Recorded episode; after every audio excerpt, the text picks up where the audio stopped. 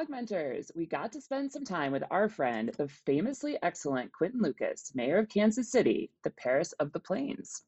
We talk about how to accelerate your ambition, engage with somebody new, and to make truly authentic connections. Quinton taught us about being confident with your words, the currency of life. There's so many great nuggets in here, and we hope this episode inspires you for connection as much as it inspired us. Here we go.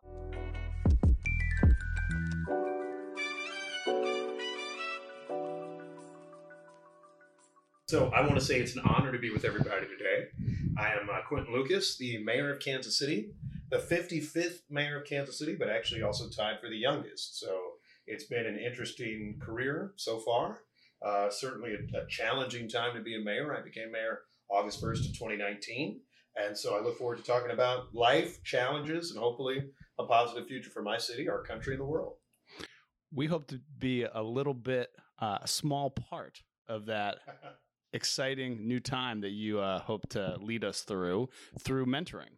We think that an important web of community can come through augmenting the mentoring experience. And uh, Julie, we uh, we uh, thought that Quinton would be a fantastic person to chat with about building rapport and engagement, given uh, how he's so so, uh, so strong at connecting to everybody in his life through being a force of of Q nature, of course.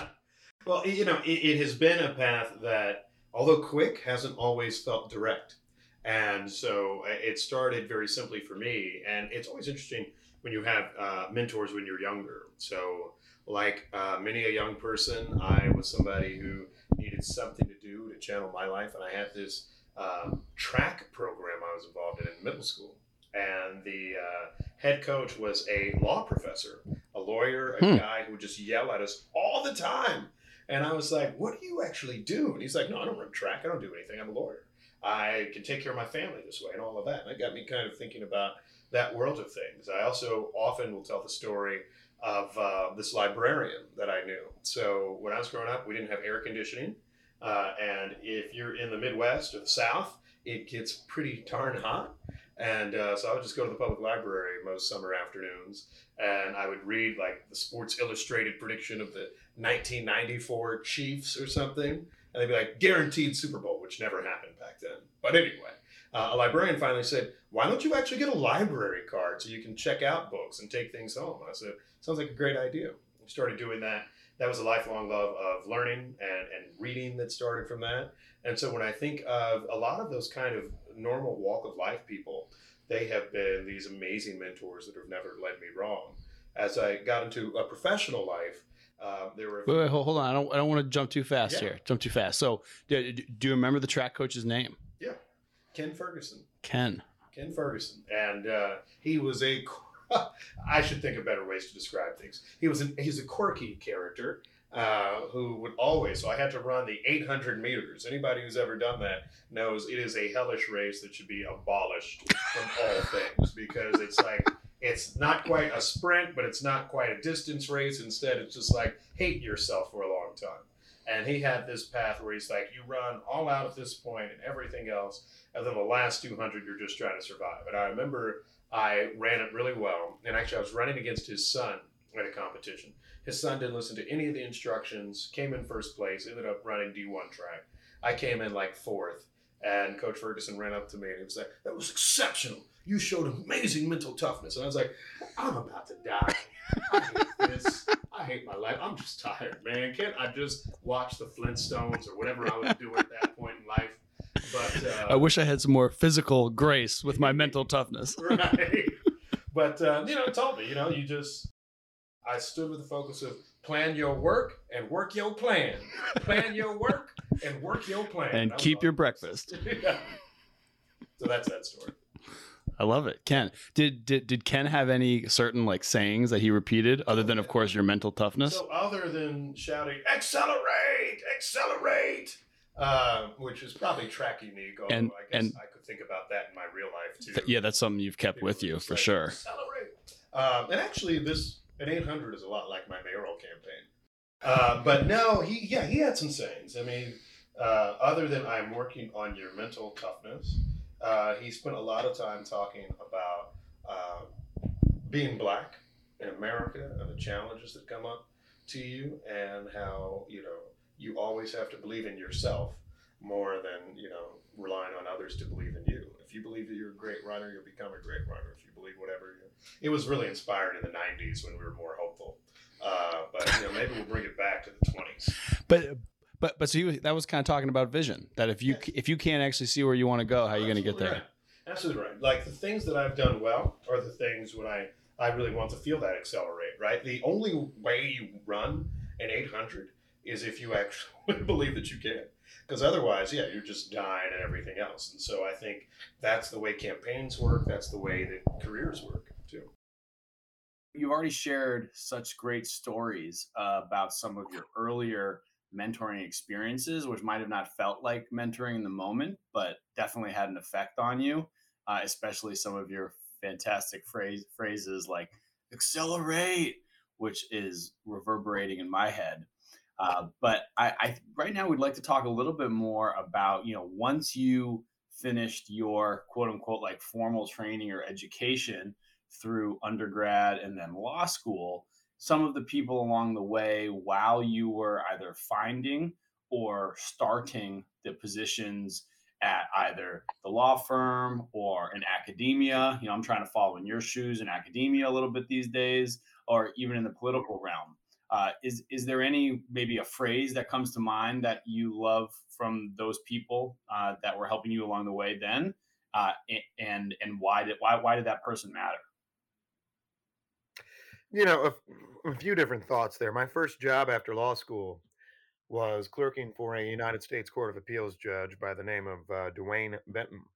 And uh, he taught me something, and I know you want a phrase, but it kind of speaks to something we do in society, which is we added middle names in every case uh, because he said you don't know how how bad it can be for somebody if they get confused for a serial killer and so, you know, instead of, you know, letting just it be Jimmy Edgerton, we would always add, you know, Jimmy Jamarcus Edgerton the fourth, you know, his full name. And, uh, you know, I think that that was something that stuck with me. He really didn't like one gilding the lily. Um, and that was something that I thought about a lot. You know, these uh, uh, attempts by many lawyers and many in life to try to stretch truths, to stretch facts, is something that I think we fight every day. Um, as I went into law practice thereafter, I, I, I had this guy I worked for. I didn't practice law full time very long, in case you're wondering. No offense to the lawyers out in his house, but uh, you know, it's always it's not always the most fun. But uh, actually, a phrase I took from uh, Justice Elena Kagan, and she said, I have a lifetime of learning about the law and teaching and all of that. And I am a famously excellent law teacher. And ever since, I've actually used that phrase, a famously excellent blank, to think about how I should pursue every career effort, anything I've ever cared about. Being a famously excellent podcaster, a famously excellent mayor, you know, it's not how we Midwesterners usually speak. We like to just be like, ah, shucks, you know, I'm, not the best husband. I'm just out of the billions of husbands. You got stuck with me. Ah, shucksy shucks. But uh, I think it's important for us to always strive to be famously excellent. And uh, I've, I've continued on that ever since. Not that I think I am, but it's certainly what I strive to be. Quinton, I really I love that as somebody who's from the Midwest, but now it's in New York City where everybody thinks they are the most excellent at absolutely everything. That's one of the things I love the most about New York is the uh, is the complete and total confidence in themselves in everything that they do, um, which I love. It's the greatest city in the world. F you. Um, but what I I love what you're bringing about that because I think something that um, Jimmy and I have talked quite a bit about when it comes to mentoring is how do you help people who are looking for mentors feel confident in themselves enough to go out and look for a mentor. So if somebody, you know, wants to potentially have somebody like yourself as a mentor, you know, how are they confident enough to reach out? You're you're, you know, quite a quite an exciting person. Um, you know, how do they have the confidence in themselves to do that? So do you have any advice on how people can really tap into that um, inner extraordinariness to be able to ask for help? The the most important thing that you can do in life with mentoring is to remove the barriers to asking. This is why in normal non-covid times the best thing you can do are actual sometimes even events or gatherings that can bring collectives of humans together. It might be based upon some peer network it may be based upon uh, some other group. I'll give you an example from my own life which is a bit interesting. Uh, not my life the story. Um, i i moved back to kansas city in 2009 and uh, i didn't have a lot of friends when i came back because i guess i had failed at high school. And so after having failed at high school it meant that i needed to make a bunch of new friends. I had a friend by the name of allison uh, who was a jewish gal who had spent time at the university of michigan a few years in chicago and she said well i don't know about things for you but we i go to these jewish young professional networking events uh, I am not Jewish, uh, and uh, when I go to a, a Jewish networking event, people don't really take me for a ringer for a member of the tribe. Um, but I just started going, and I talked to people about you know what I do, and they would always just be wrong on what I my job was. They're like, "Oh, do you work for the mayor? No, no, I don't. Do you uh, do anything these? No, no." And then you just really build up that chat and I always think the way you really get mentors or mentees is by, we talked about this last time, is by humanizing yourself, showing that you are not just a, a position, a degree, uh, an income. Uh, you are instead someone who can actually be helpful for people along the way. And so I think that's been very helpful. Another thing that I try to do is to vastly overshare, not personal details about my life, but things like, you know, it is amazing. I gave out my cell phone number to Kansas City. In fact, you guys can have it too. It's 816 679 1662. I'll just say it fast though. nice technique. I can tell you really practiced it. Great work. Yeah. The amazing thing is that you'll see is lots of people who won't sit down and call your office because that takes work or won't, you know, even send you an email because that takes work will say, Hey, thanks for texting. I have this issue, or I wanted to talk about this, or I'm running for office. What should I do? I really think reducing, removing the barriers to entry is the best way that we can get and create more mentors. And and so Q, you're you're saying that your thumbs put in that much effort on on on, on the text line? Sometimes yes. I I think the idea is that you know you don't respond with a lot of stuff, but you know how much it means to somebody when somebody who they think can help them or can mentor them takes the time to do it. And, you know, I just remember my own upbringing, um, having this excitement in. I met my congresswoman when I was growing up, and she, you know, sent me to the dude who takes down one's, you know, number. And I'm like, oh my God, I'm friends with my congresswoman. Right. And I mean, or just when I was, you know, at a law firm and summer are associated a law firm and you know seeing some big partner who says yeah i'd love to chat and they just make time for you i mean those things build so much confidence and they are so important for i think um, making a difference for people long term yeah, you are incredibly generous with your time and uh, if i can uh, paraphrase something you told me recently uh, words are the currency of life and uh, you are very generous with your currency so I, I think that's a really cool thing that you do. Because it relates to what I value, right? Our words relate to what we value, mm. right? It, it, think about it. If you're, if has anyone ever been to an awkward dinner or an awkward date, heaven forbid, you don't say a lot, or to the extent you say a lot, you're like, this is all BS. I don't like this person, so I'm just going to go through like my, you know, rote kind of stuff. Whereas if you hit it off with someone professionally or whatever, you want to share you want to keep the conversation going and that's where i really think and that's where i get my value in life that is my manna from the heavens is actually just getting that connection with people and wanting to share more with them so so q i'm going to challenge you on this one do you have any advice for somebody that maybe isn't uh, a natural extrovert when communicating because actually one of our symbols for uh, building engagement you know uh, principle five in our mentoring series is Uh, the third symbol, which is really kind of like the next next level of building engagement, I think, is that easy silence. So in the beginning, I totally agree. Some of that chemistry, you need to have the back and forth because you're almost building bricks. But then if you can get to a certain height of whatever you're building together and sit there in silence, to me, that's really kind of like, oh, like we are now so comfortable that a silence is not necessarily a negative. So is there something that when you are thinking about an introvert, uh, how they can still feel very comfortable in reaching out and not just feel like you know the dopamine rush. Oh, so somebody's talking back to me, or I'm making somebody happy. I, I think so. On that first point, the barriers to entry point actually was germane to that. The idea that if you create a number of different media approaches through which one can visit with you, it, it means that they don't have to walk. You know, they don't have to stand up in a crowd of 200 people or walk into you in a room but can instead text at you know 5 p.m. and just say, "Hey, I was wondering this." So I think that is one approach that you will often have. I think another is to um, is a lot on the mentor. How do they make sure that they are always seeming friendly and accessible and available?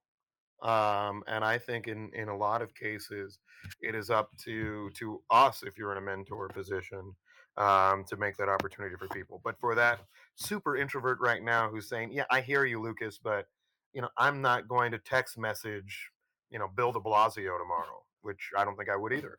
Um, but let's say that person who um, was saying, "I'm not going to do that." He does work out at the YMCA next to me. Hey, I see him at the YMCA all the time. And it, and it humanizes him, right, Julie? He does a very slow biking. Right. And it, uh, I've seen parts of him that I don't wish to see, to be honest. Gosh. So I'm pretty good on the humanizing of Bill de Blasio. it's a story for another day. M- Maybe we should just clarify that would be the upper arms, Julie. The upper arms. uh, hey, Yeah. you know, pass. Um, all I will say is, right, uh, for, the, for the person who doesn't want to um, uh, maybe approach that person, I think what it's easier to say is one, mentors aren't always in these giant offices and giant roles. There's somebody that also is in your your business, and you know, even if you're too shy, perhaps to walk up to them, I think it's fair to say, "Hey, Julie," um, and email her and say, I see that you do this thing that is different than what I do at my desk every day. Um, how'd you get involved in it? Right? I mean, it's it's the sort of thing where you don't have to. I think the fear that sometimes, and I trust me, I get nervous too. Um, Really? you know, it's That's good to hear. Yes, that you don't have to care. You don't have to carry a conversation. You can ask one thing that allows a person to go somewhere and glean from that. I'll give you an example. A few uh, weeks ago, I met uh, Nancy Pelosi, our House Speaker uh, and Grand Poobah of many great things. And, uh, you know, so I walk up to her, and what do I have to say? I'm a 36 year old bum from middle America, the humility again you know, I'm just a poor country lawyer standing in Washington Federal City, you know, talking to uh, the speaker. And and I was kind of like, what do I have to say to her in a day where she's going to the White House, where there's all this other stuff, where you know, and really, all we talked about was you know, mayors and getting things done. Uh, and you know, and it allowed me not to have to just say, Mayor, uh, Speaker Pelosi, I am Quinton Lucas. I do this, that, and the other, because she don't care. But instead, it is kind of a, hey, one finite question: How can I help you? Or how did you get into this? Or well, how do you pick federal government rather than local government? Probably something she actually almost never gets asked. Actually, right? It's those things that I think really allow you to do things, and you can continue to be yourself while asking them. Quinton, that was such a great story. I would really love to know what was your opening line for Nancy Pelosi? All right. Opening line for Nancy Pelosi after Madam Speaker. Hello. Uh, I think it was something about, uh, and I'm trying to remember. Uh, after, thank you for having us. You know, how can we help out on infrastructure from the local government side? That's it. Not exciting, not that big. It related to what we were talking about. It showed what I do, what she does, and it, it got us moving.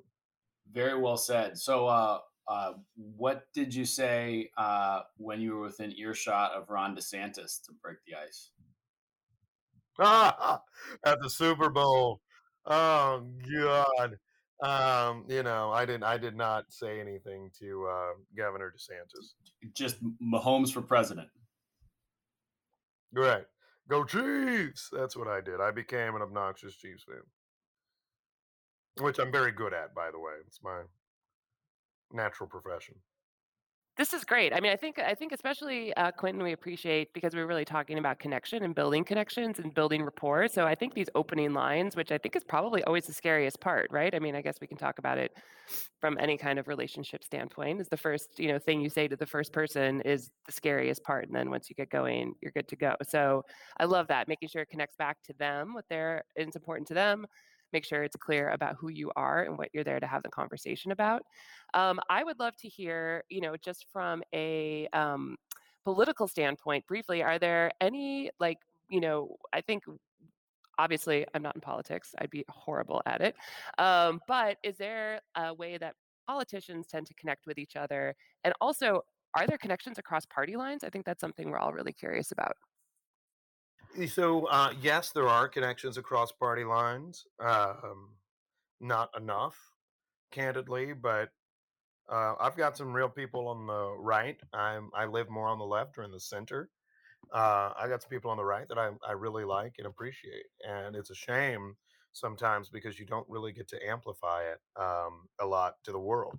And I think if we could say, no, we're actually friends, it would make things better in some ways. But uh, you know, that I guess doesn't win elections right now.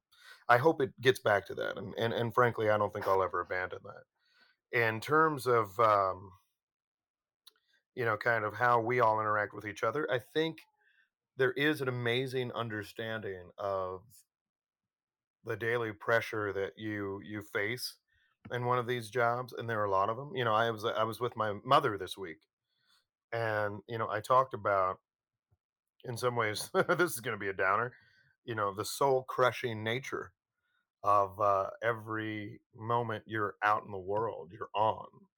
Every moment you're out in the world you're answering for problems not just inspired by you but many others. And every moment you feel this pressure to to do better for the world. And um, it's tough. And i think yeah when you talk about mentors or mentees you know, I had the chance to visit with Eric Garcetti, the mayor of Los Angeles, the other day. His city is about eight or seven times the size of mine. And, um, you know, it was an interesting chat because we talked about the very real problems and, and pressures, including for your family, that being in these positions uh, creates. And it has been an incredible aid to me when you live in a world each day where there are people coming at you um, I, I love I love the dynamism, the action, the activity of my job. But I, you know, am a bit uh, a bit saddened some days by the fact that yeah, by the end of the day, your soul feels sucked out. And I recognize that's not unique to my profession. It's just a, a part of it as well. And and Q, you you you told me at one point that there was another group that you were part of of of mayors uh, that were uh, together. Is that something you can speak to a little bit and just how that helped, you know, kind of, uh, you know, give meaning and strength to, you know, others uh, of your peers who are, you know, out there every day uh, looking out for the people in your town, in their town? Yeah, I'm I'm part of a group of uh, young black mayors that we all got elected about the same time, and it has been a real chat as we have talked about protests, as we talked about COVID, as we talked about being leaders in states where your state capitals and your governors often have a, a stridently different view than we do on how to get things done. Um, and we just talked about humanity and cracking jokes and, and you know why we do this. Uh, and one and some you know there are a lot of things you miss about um, life before the pandemic.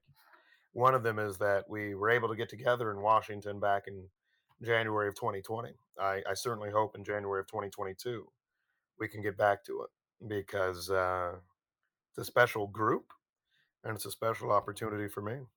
Amen to that, Quinton. And uh, I think it's just so great that you're sharing all these examples of how mentoring can occur in so many different ways in 2021, even though this might be a, a difficult time, but through text and whatever else. And, uh, you know, I, I, I, love the positivity that uh, I think we're wrapping up with uh, here. Uh, Julie, do you have any last, last, last question?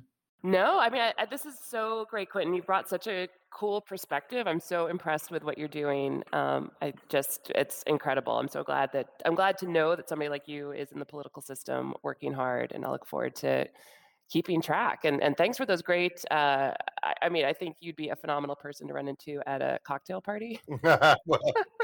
um, and hopefully, you'll inspire others to be able to be more, um, you know, to be more outgoing and to and to be able to create those connections. So, no, great. Thank you so much.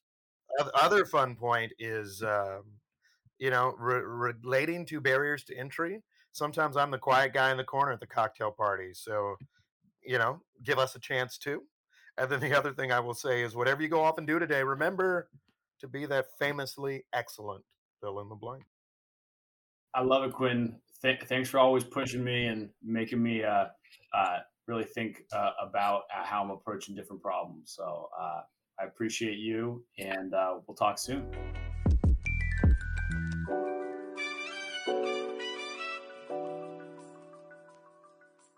Thank you again to Quinton the mayor of the city of Fountains, KC Mo, for teaching us how it is key to first be comfortable and confident in yourself when connecting with somebody new. When I first met Quinton, I could tell that he cared about me, even through all of the extraordinary nicknames and ribbing each other. We ultimately cared about one another, and from there, we built a strong foundation for our friendship. I hope one day that Julie will learn and tell me the nicknames that Gail and Oprah call each other.